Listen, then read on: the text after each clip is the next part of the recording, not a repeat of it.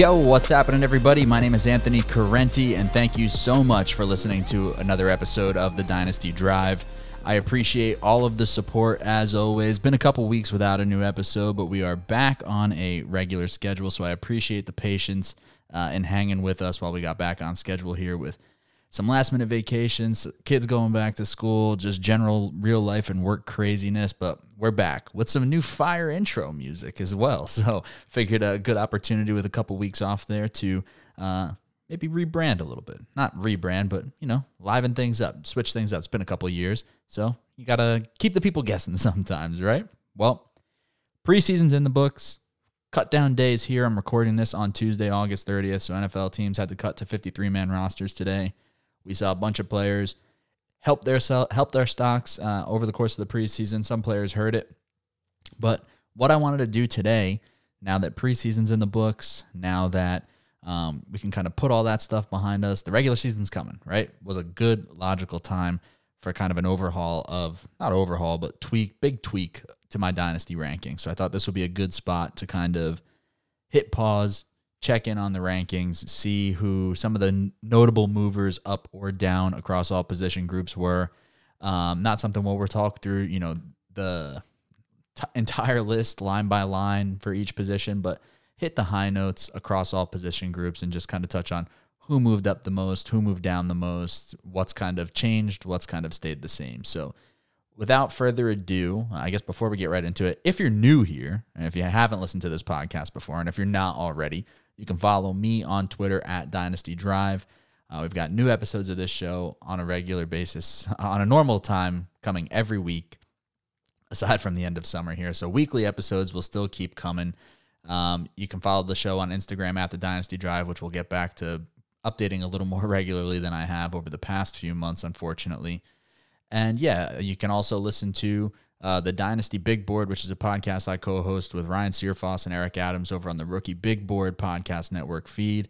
And you can become a patron of the Rookie Big Board for as low as $3 a month and gain access to my full Dynasty rankings. That's the exclusive location of my Dynasty rankings, and uh, as well as consensus Devy rankings and all types of good stuff. So head over to patreon.com slash rookie big board and you're not going to want to miss out on any of the stuff that's over there as well. So, with all that stuff out of the way, let's check in on the rankings and start with quarterback. Um, just want to break this down by position group, you know, specific, not like a top 200 or anything like that. You can see that stuff kind of all over the place. And for sake of talking through these individual players, I like to break it down by position. So, starting with quarterback, I'll tell you the top three that I have haven't changed. And not that I'm trying to go against the grain with this. I still have Patrick Mahomes ranked as the top quarterback. Josh Allen right behind him. I know that's kind of uh, against the grain from a lot of what's out there. And I love Allen. He's an alien. He's a great player, pleasure to watch, uh, fantastic for fantasy. I know it's, I don't want to say become like commonplace to ding Pat Mahomes, but there's been a lot of, he doesn't have Tyreek this year and you know things are changing and the you know the new guard but Patrick Mahomes for my money is still the best quarterback in the NFL. I think he's still going to have a terrific year. Uh, I think you know there's not like a clear age gap between him and Allen like there would be with some of the older guys that would put Allen easily ahead of him for me. To be fair, I don't think you go wrong with any of these top 3 quarterbacks for different reasons to a degree, but for my money, it's still Pat Mahomes one, Josh Allen two, and Lamar Jackson number three. Look, I'm just not gonna throw the. We all kind of cling to the next running quarterback, but Lamar is the benchmark, right? For running quarterbacks right now, Lamar is the benchmark, uh, and that is incredibly valuable in my opinion. Um, and keeps him in the top three. The top, the next two players, four and five, I flip flopped them. Uh, Justin Herbert is my quarterback four, moved him up one spot. Joe Burrow is quarterback five, moved him down one spot. So the top five remains largely unchanged aside from that one tweak.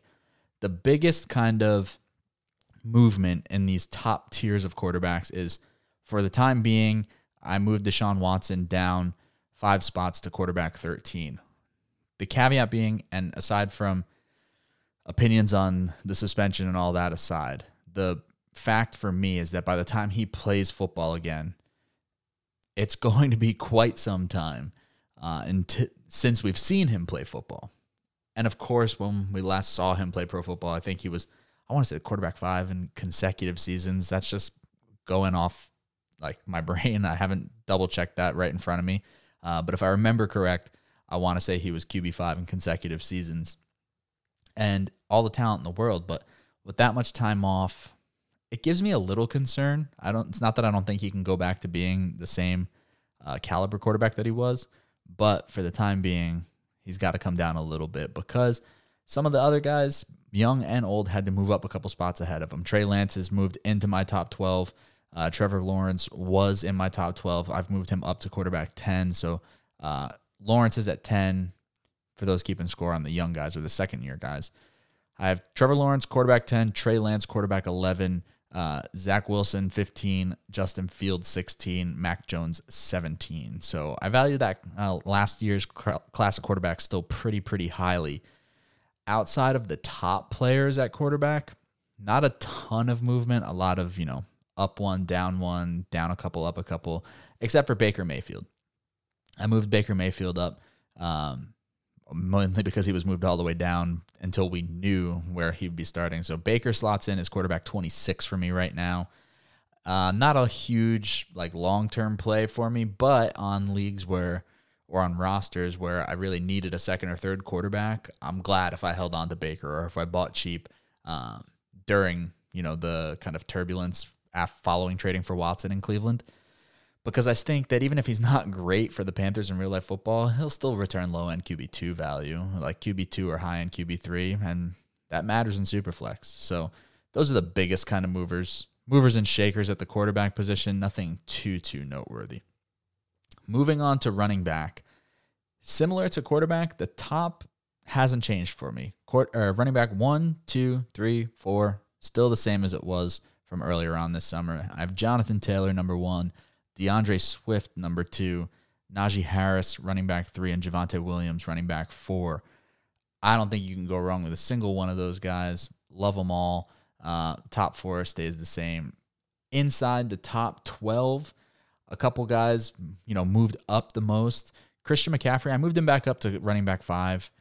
It's tough with McCaffrey because of the age and the injuries, but, you know, there's question marks about a lot of these guys. And for me, the other guy that moved up the most inside the top 12 is uh, New York Jets running back Breece Hall. And I had Breece Hall at 13. I moved him up to 11. I think Hall's going to be a very good player. But it's tough for me. I'm not saying this is wrong for people that do it. It's tough for me to put Hall above guys that I've seen do it before at this league or at this level um, with some players that we, you know, are still more so than a player like him who we're still wondering to see it about. You know, like it's tough for me to move him ahead of guys like Alvin Kamara, Saquon Barkley, Dalvin Cook. Uh, I know some people have him ranked real high, and I don't hate it at all. Uh, kudos to you, but my process is, you know, sometimes I, I'm happy to be high on him. I think it's proper to rank him as a running back one, uh, but I just want to see a little bit before we rank him in that top eight, six, five, something of that nature. Moving down again, next tier is kind of like small ups, small downs, aside from two guys that round out the running back two kind of group inside that top 24. Travis Etienne, I moved up five spots to running back 15. I really love Etienne. Uh, even if James Robinson is there healthy and contributing, I really love Etienne. He's an electric player who I think, um, since we haven't seen him in over a year, aside from, you know, small clips and small doses, it's tough to kind of forget or it's easy rather to forget uh, the caliber of player that he was coming out of Clemson. He's going to be very fun if he remains healthy and going to be a big time fantasy asset. So ETN moved up to running back 15 and moved up 14 spots to running back 21, Rhamondre Stevenson. I'm all the way in on Rhamondre Stevenson. He is probably the player I've targeted the most over the course of this offseason in trades. I've tried to trade for as many shares of Rhamondre Stevenson as I could. I liked Stevenson pre-draft. We saw what he was capable of um, this past season, in you know some capacity. I think this is the year he begins to take over that backfield, and James White retiring is going to leave some passing game work available for him. I think it's much more likely Stevenson uh, chips in that additional passing game work over somebody like Damien Harris. Stevenson, I think, has the best shot to carve out whatever is closest to a three down role in New England. There'll be multiple players involved there, but Stevenson is a guy that I want this year and moving forward. I think hopefully you traded for him this past offseason because I do think it's going to get notably more expensive to acquire him from this point forward. Those are the couple in the top running back group. Now, Leonard Fournette, I moved down six spots. I have him just outside the top 24. He's my running back 25. I love uh, Leonard Fournette on a contending roster for this season. I just don't know how much you're getting past this season, and that's fine on a contending team. You know, go get your championship or try and get your championship. But for context, I have Leonard Fournette 25. I have Rachaad White 27. I think Rachaad White is going to be very involved in Tampa Bay this year um, with his passing game chops. And he sometimes, like, we love to point out how good of a receiver he was at Arizona State. Very good running back, too. This is a more than capable runner. And I think Tampa Bay should have visions of trying to keep Leonard Fournette healthy for their stretch run and to make the playoffs and compete in playoffs, contend in the playoffs. And if that's the case, Rachaad White is going to have an opportunity to have a real weekly role on a high powered offense led by the greatest quarterback of all time. So, uh, Rachaad White, I think, can absolutely have a role this year and could be a really big piece of that offense moving forward. And of course, even if you only get Brady for this year, there's some uncertainty uh, at the running back position, but that's the case for Fournette or White. And at that point, you know, I'll defer to the age a little bit. Um, further down than that, I moved James Conner down five spots. He's my running back 32. Similar to Fournette, but I view him kind of a cut below where if you're a contender, I can totally rationalize having him on your roster this year, but I'd rather sell him if I can. Just I think there's younger players that you can pivot to, or even if you have to pivot down slightly and, you know, get whatever you can in terms of draft capital back. I don't hate that move at all. And uh yeah, I mean, fine on contending rosters, but just kind of meh for the future moving forward. Um, and that's the, really the biggest part of it. I will say, uh, to be fair, there's probably still some tweaking to be done. This was right before preseason totally finished and cuts totally finished. So uh, prior to the Houston Texans moving on from Marlon Mack, I had Dameon Pierce as running back 38. He will bump up for me but it won't be a massive overreaction. Uh, he's not somebody that's going to leap all the way into, you know, the top 30 at the position for me, um, just simply because of who's ahead of him. Uh, I didn't view Dameon Pierce as highly as some others did when he was coming out into the NFL. I know he's had a big preseason, and obviously Marlon Mack was the biggest kind of hurdle in his way to get all that work there. But I'm going to be a little more patient with him you know, leapfrogging some guys like Zamir White uh, in Las Vegas, James Cook with the Buffalo Bills. Even if Pierce can have a more consistent, you know, early down role, I think Cook offers something different on a much higher powered offense.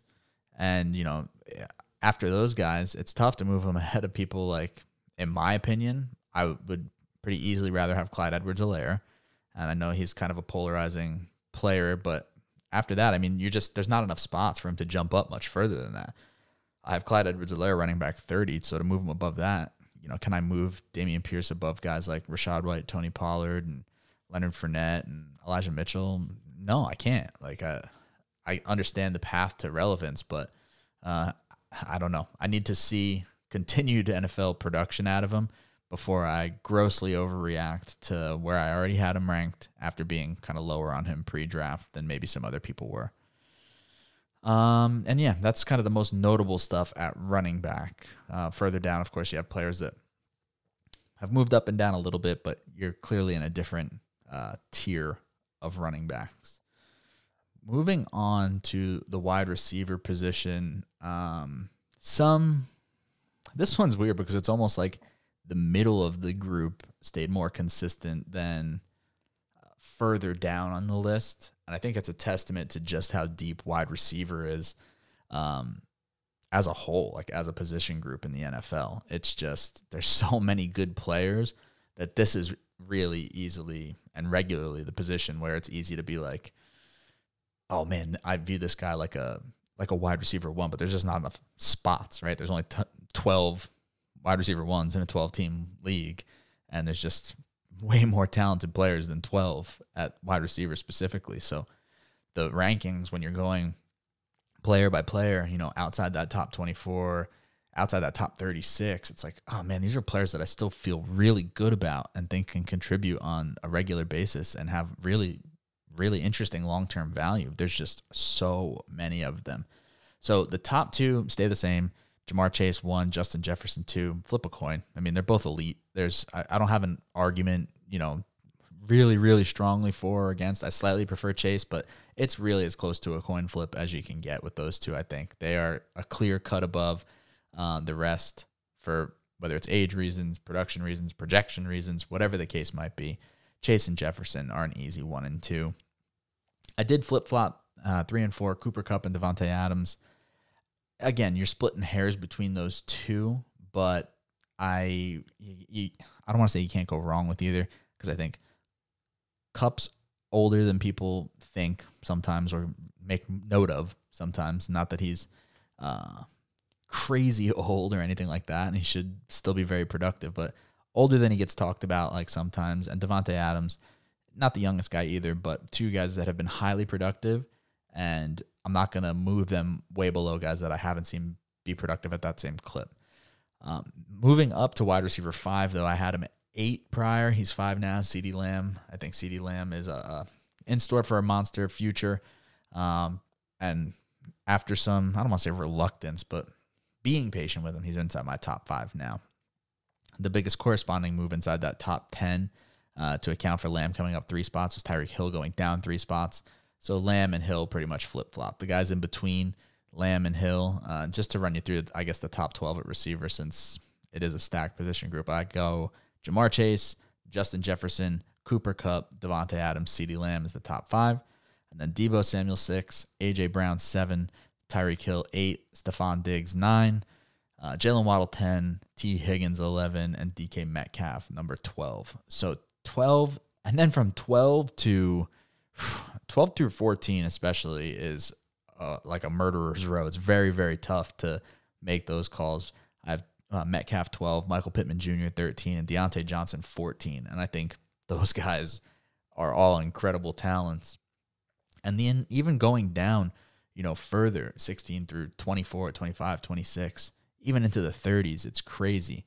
Um, the next biggest mover in that kind of section there is Terry McLaurin. I had McLaurin down probably too far, to be fair, early in the summer. And then after going through projections, even with you know Wentz at or even you know assuming Wentz at quarterback for the season, I realized that you know by the numbers, by the projections, um, I do like Terry McLaurin more than I maybe initially thought or uh, seemed. So I moved him up ten spots. He's my wide receiver twenty one.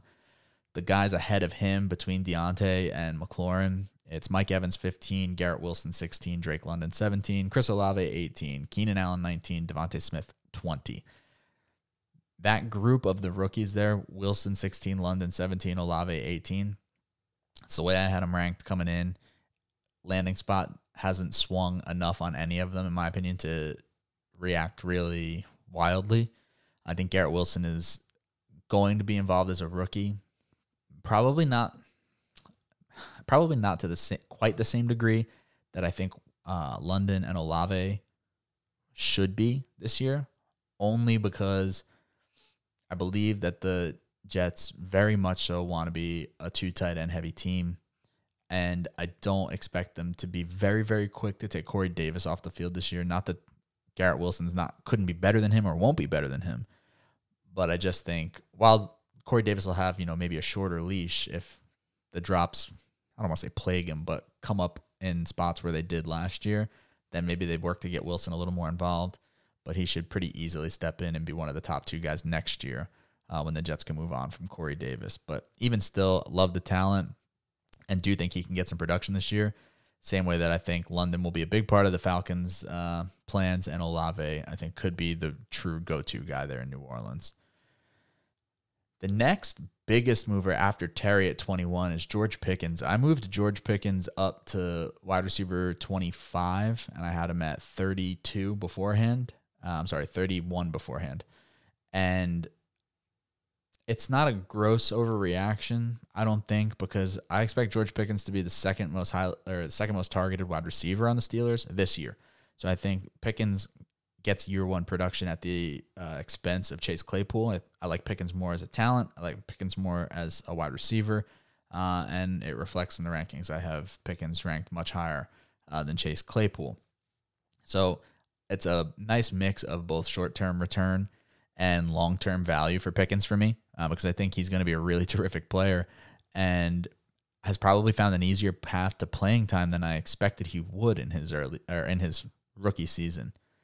The run that it goes on from Pickens at 25 to man, like 37, 38, 40, really? 43. I mean, there's good players ranked into the 40s, players that we've labeled breakouts, players that we've said can outperform draft uh, draft cost or trade acquisition cost. Like I have Gabe Davis at 43. I think Gabe Davis is going to have a really good year this year.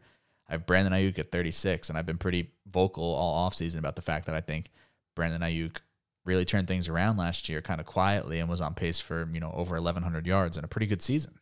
Um, and I think the, that whole passing game gets a little bit of a bump with Trey Lance instead of Jimmy Garoppolo. But it's just, again, like we talked about moving some of these guys up or moving – um, a player up like Dameon Pierce at running back, it's like, okay, I don't know how I can move Gabe Davis or Brandon Aiyuk over Elijah Moore or Chris Godwin or Amon-Ra St. Brown or Darnell Mooney or Skyy Moore or Mike Williams or, you know, there's just so many players lumped from like the early 20s to the late 30s at wide receiver that it's like you'll see it stacked a million different ways. Um, and you can't really argue too much with anybody about it, right? Like somebody will be right, somebody will be wrong. But the point is the depth at the position at wide receiver specifically really makes it interesting to see how some of this stuff will shake out. Uh, a couple other guys that moved pretty substantially for me is uh, I moved Wan'Dale Robinson up 19 spots. He's my wide receiver 47 now.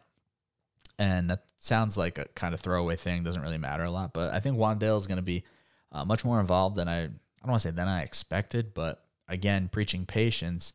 When the Giants selected Wan'Dale Robinson, I was really curious to see how they were going to use uh, both him and Kadarius Toney at the same time. Since then, it's become pretty clear that they have a plan, I think, to use or utilize Wan'Dale early on in his career, and that makes him pretty interesting, more interesting than I really expected from a fantasy perspective. Tight end hasn't changed a lot. the top 12 I kept exactly the same.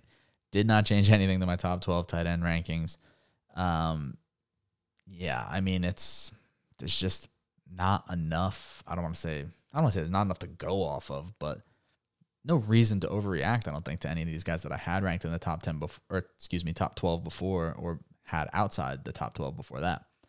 Um, my top 12 for what it's worth goes Kyle Pitts, one, Travis Kelce, two, Mark Andrews, three, George Kittle, four, Darren Waller, five, TJ Hockenson, six, Pat Freiermuth, seven, Dawson Knox, eight, Dallas Goedert, nine, Dalton Schultz, 10, Cole Kmet, 11, and Noah Fant, 12. I guess two quick things about tight end, and then we'll shout out maybe a couple guys that moved up, is uh, I think I, this wasn't like an overwhelming opinion, but there was people out there – that were nervous about Dawson Knox losing market share to OJ Howard.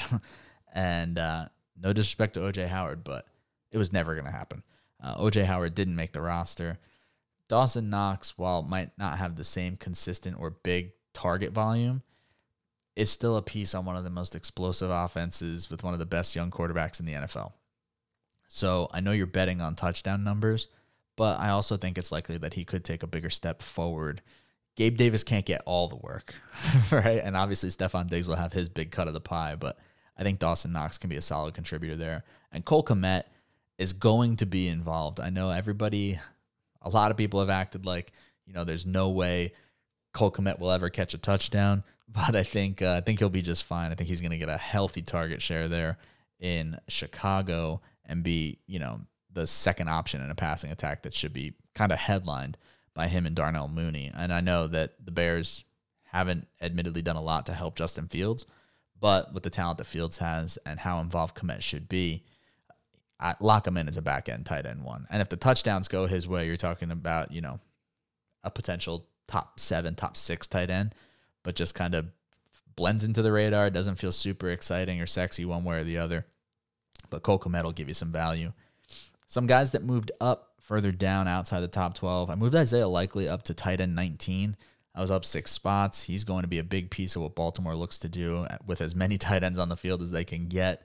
Um, but they're going to treat him like a receiver. I'm not worried about him, you know, not being the biggest blocker or anything like that. Isaiah Likely is going to be a, a piece of that offense moving forward. And Tyler Conklin for the Jets. Um, I moved Conklin up to tight end 22. And I think Tyler Conklin really has a shot to be, you know, in the top three in targets for the Jets when it's all said and done. He has been somebody they've looked to consistently through preseason, through training camp. Tyler Conklin is going to be the tight end. If you if you're going to roster one from the Jets, I would roster Tyler Conklin, not CJ Uzomah. I think they'll both play a lot, but I think Conklin's the one they're going to lean on in the passing game. Wouldn't shock me at all if he ended the season with 50, 60 receptions. I think he's going to be a big piece of what they look to do, uh, not only in the red zone, but just from move the chains perspective uh, in the middle parts of the field. I think he's going to be heavily targeted, whether uh, it's Joe Flacco in the short term to start the season, but I think same thing as soon as Zach Wilson's healthy and back out there. I think Zach Wilson is going to be uh, leaning on Tyler Conklin quite a bit. It uh, was evident all through training camp and would not shock me in the least. So there you go. That's going to do it. Um, check in at the end of summer rankings, post preseason rankings, regular season's right around the corner, we're fired up. We can't wait for it. So, new episodes weekly. We'll settle into a more of kind of an in season routine following week one, right? Where we, uh, you know, can kind of recap some stuff that happened, shout out some waivers, grade some trades, identify some trade targets. But we'll kind of settle into a routine of some more consistent segments. And then when the season, the NFL season winds down, we'll get back to doing, you know, rookie talk and stuff like that with some breaks along the way. You know, it won't be total same stuff every week during the season, but I know everybody kind of settles into their routine and what they could find. So we'll be back next week with another episode. Uh, again, I appreciate the patience in those couple weeks where we were off. If you're not already, you can follow me on Twitter at Dynasty Drive and we'll be back with another episode of the Dynasty Drive next week. We'll talk to you guys then.